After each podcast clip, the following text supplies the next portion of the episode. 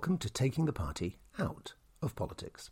This is a podcast about understanding how politics is supposed to work, why it isn't working as well as it could be working, and what we might be able to do about it. Because by understanding a little bit more clearly how things are supposed to work and why they're a bit messed up, we might be able to get things to work a bit better, perhaps even a lot better. This is a little journey we're taking together about the systems and functioning of politics. Systems which we should all understand because those systems affect all of our lives all of the time. And this podcast is about how we might be able to make those systems work a bit better. In season one, we took a look at how government is supposed to work from the perspective of us, the voters. This is season two, in which we're trying to look at how government is supposed to work from the perspective of someone trying to get elected and then trying to do a good job. Looking ahead in season three, we'll be looking at what we might be able to do to make things work a bit better. Importantly, when we get to season three, we'll be sharing our ideas, but also sharing some of the best of your ideas about how to make things work a bit better. Today, we're going to have a closer look at the blunders of our governments. These have been committed by British governments of all political parties. So, what's at stake here is not the competence or incompetence of a particular party or of a specific government, or even of any particular individual. It would certainly be possible to challenge the competence of many. But that's not the point here. The point here is to examine the system which makes those blunders possible. So far already, we've seen that the whole process isn't working properly for our elected representatives, our MPs. In season one, we looked at how hard it is for us, the voters, to make the electoral system work properly so that the people whom we elect are likely to be good representatives, representing us and representing our needs and preferences. Already in season two, we've looked at how hard it is for a new MP to get elected, how hard it is for a new MP to work out how to be effective once they are elected, and then how the systems within Parliament mean that much of their work is then controlled by party whips or bullied into line by ministers, or simply bypassed by having secondary legislation slipped into bills at the last minute, or finally by being pulled in so many different directions that our MPs become effectively powerless. It's difficult to get elected, and then once you are elected, it's difficult to achieve much. You're overworked, you're under supported, and you're expected to just go with the flow, all whilst managing an onslaught of pressure from the media, pressure from your political party, and even pressure from your own leadership or government. So today we're looking at blunders and executive power. There are big systemic problems with the way in which our government is supposed to work. Many of these problems stem from the fact that political parties are able to influence more than one side of the separation of powers. The executive government on one side, and the legislative, parliament, on the other. The conflicting pressures on MPs, which this straddling of the separation between executive and legislative generates, well, that undermines the process of proper scrutiny of government policy and of the creation of new laws. So, why is this scrutiny of government policy so important?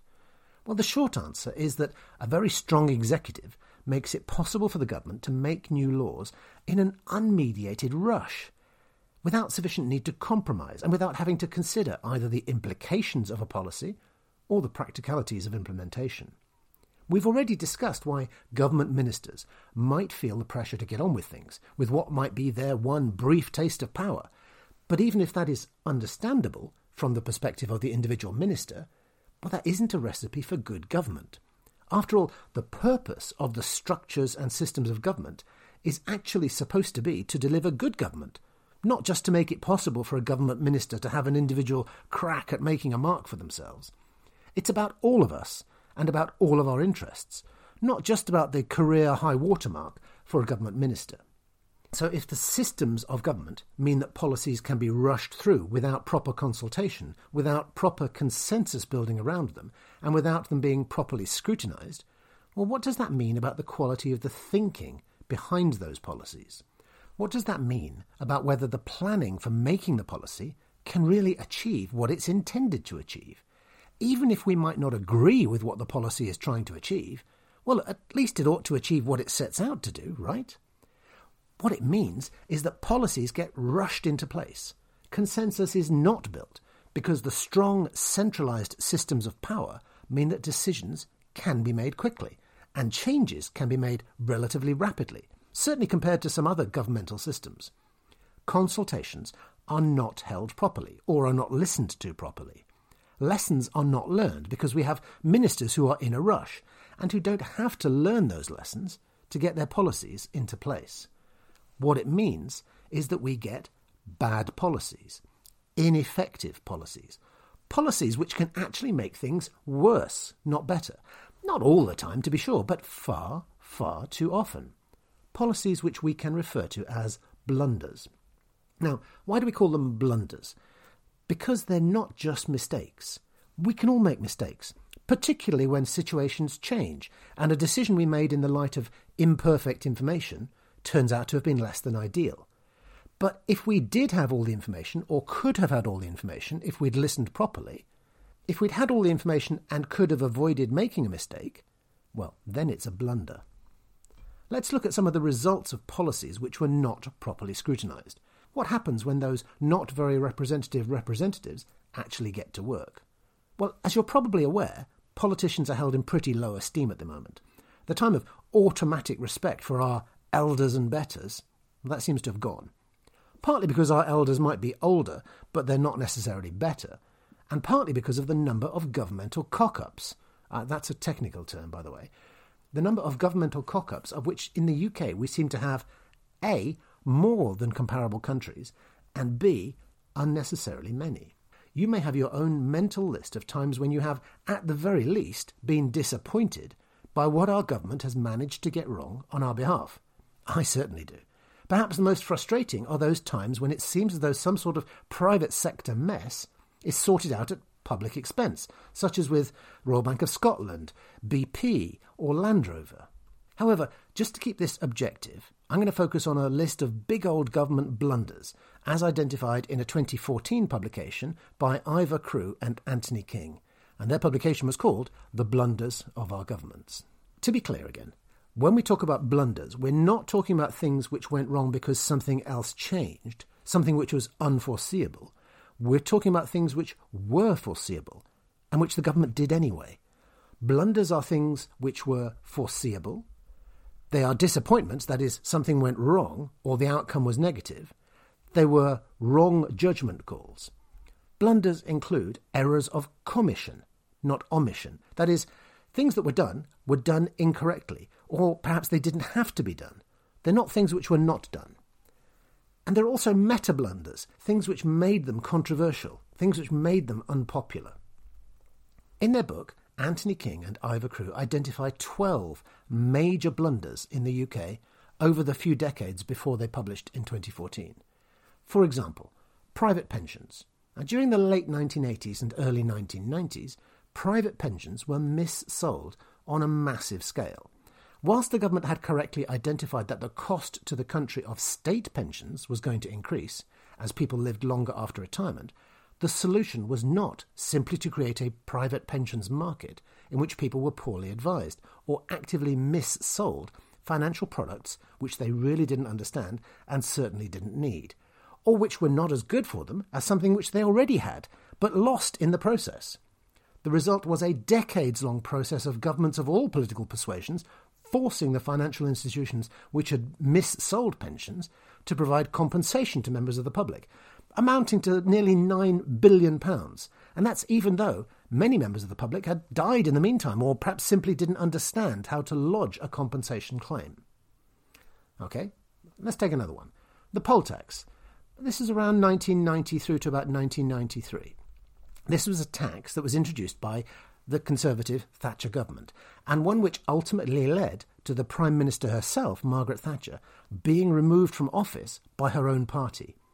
Now, one of the existing systems of raising government finance, a property tax which was called rates, this was clearly highly flawed and inequitable.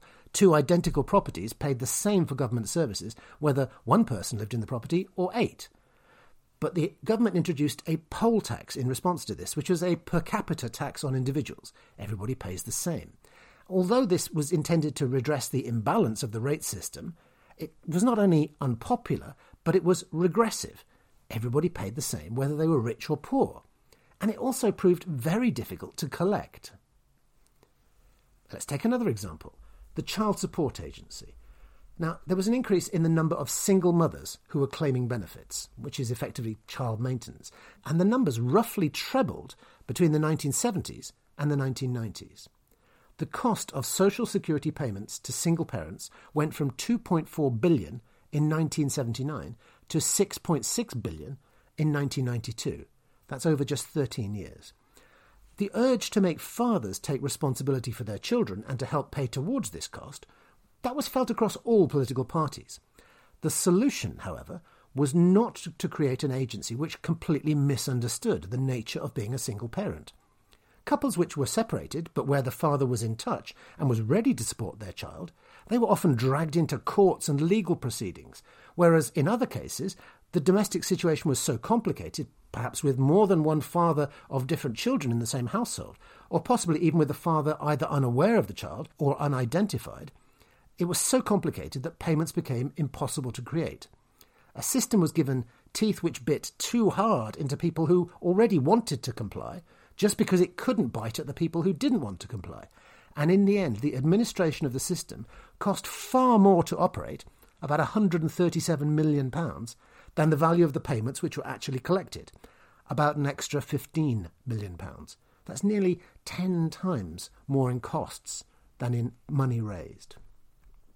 And we could go on. There's the way in which Britain crashed out of the European exchange rate mechanism. There was public investment in the Millennium Dome. This was really a bit of a vanity project for the Labour government. It cost more than twice the original budget and failed to attract the expected number of visitors. And that's not really a shock looking back on the plans. The plans were that 12 million people would visit during the first year, and that's about 20% of the entire population of the country.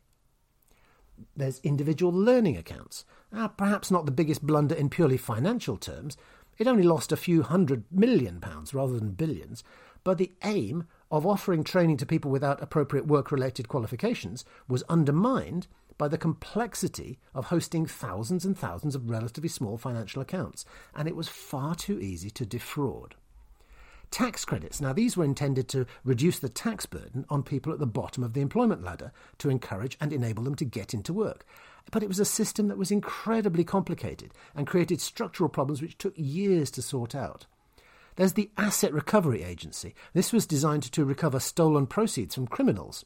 That sounds reasonable, but the agency ended up costing more than 65 million and only collected 23 million pounds. There was farm subsidies, non payment of farm subsidies. A change in subsidies paid to farmers was introduced far too quickly and too ambitiously, more quickly in England than in any other nation in the UK. This resulted in payment delays, which were estimated to cost farmers between 18 and 22.4 million pounds in interest payment and fees to finance additional bank borrowing to bridge the gaps created. There are many, many over ambitious and improperly planned IT projects, such as the NHS IT system for NHS patient records. There are public private partnerships for the funding of state projects, such as the maintenance and upgrading of the London Underground, the so called Metronet.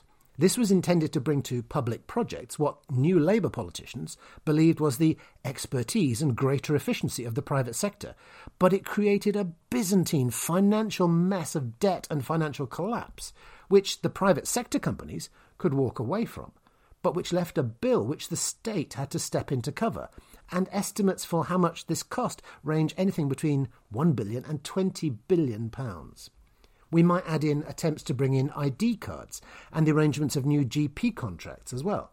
And whether you voted for or against leaving the European Union in the referendum in 2016, well, you're unlikely to think that the way in which Brexit has been handled has been ideal. We hear more and more of people saying things like, this isn't what we voted for, even from those who voted for Brexit. And as I said earlier, you may have your own ideas too. This is not intended to be an exhaustive list, but just to illustrate the point about how incompetent our governments, as currently set up, how incompetent they can be. Now, it's important again to stress this is not a party political point. Governments across the political spectrum seem to be perfectly capable of messing things up. So, why does this happen? Well, there are structural causes. there are poorly designed decision making processes. A solution might be we should reform our policy making institutions. There's a deficit of deliberation.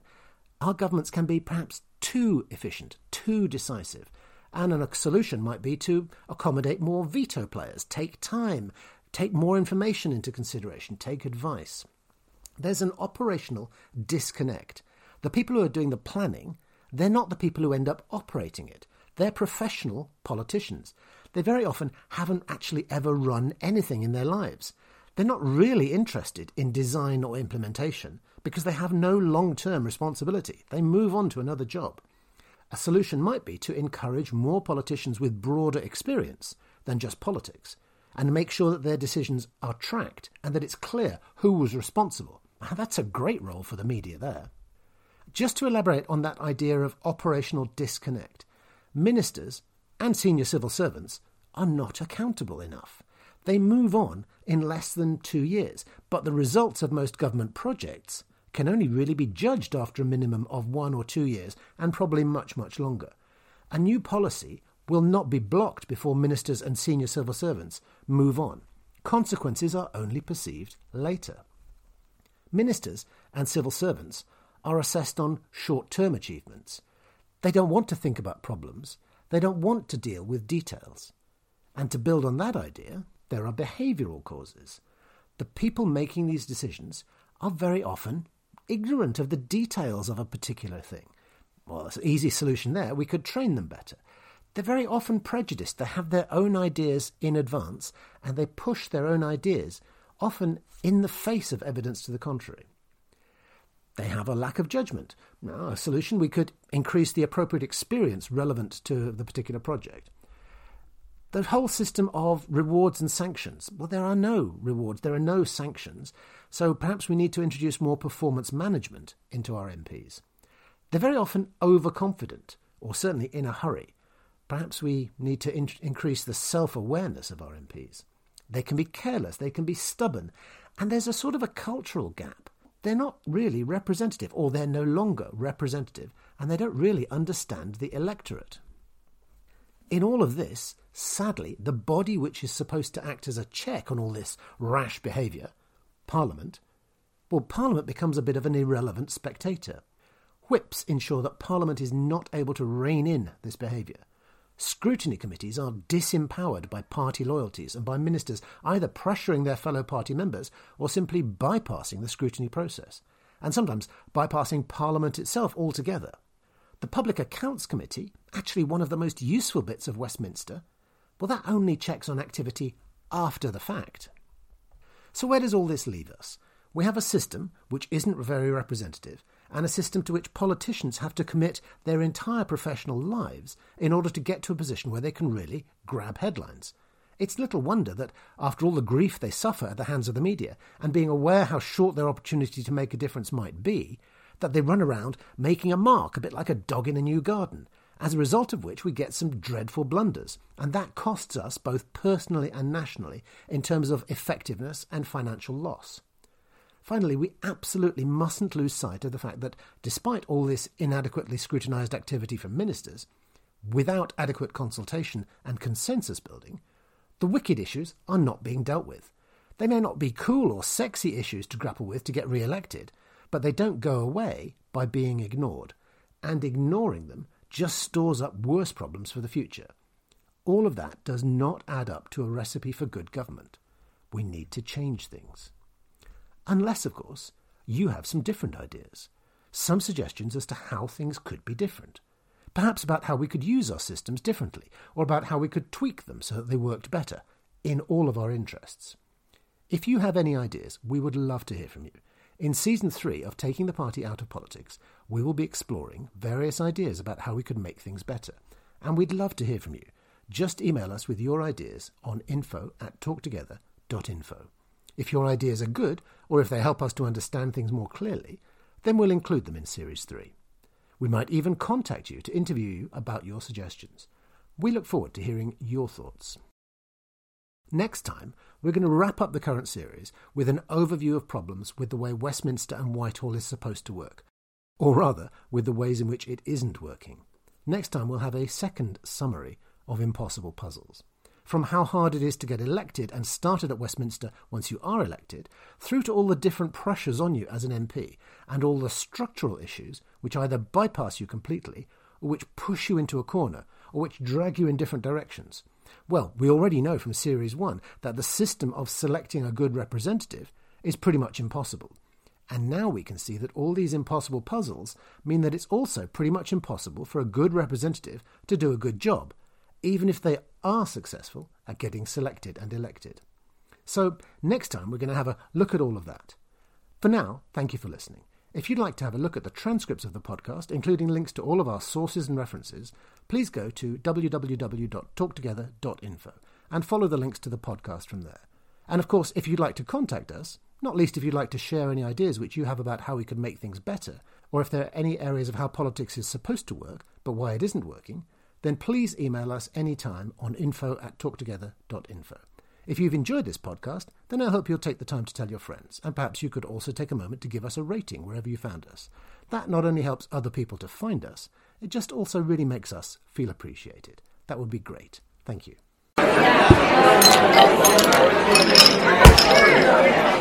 Yeah.